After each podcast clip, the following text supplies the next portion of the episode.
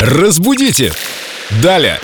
А вот и Виктория Полякова, наш культуролог, знаток русского языка. Вика, привет. Вика, привет. Привет, ребятки. Неужели ты и в зоологии разбираешься? И в лошадологии. Расскажи нам, пожалуйста, что это за маленькая лошадка? Да, но главное, это, конечно, слово, которым она называется. Его мы иногда слышим и не очень понимаем, о чем идет речь. Как правильно называется порода этих маленьких лошадок?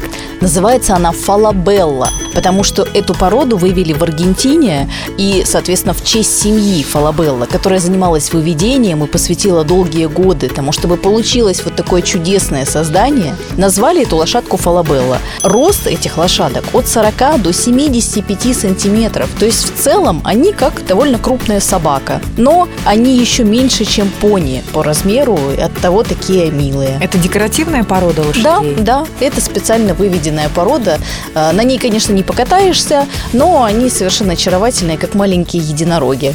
А действительно, можно же такой маленькой лошадке приделывать бутафорский рог. И вот тебе единорог для твоего ребенка. Дети Да, будут счастливы. Конечно, конечно. А еще, кстати, они легко дрессируются, то есть они могут полноценно выполнять все команды. Ха, а соседи снизу не будут обеспокоены? Но Ну, предполагается, что они будут жить все-таки не в квартире где-нибудь. А то у вас там ваша фалабелла не дает мне спать.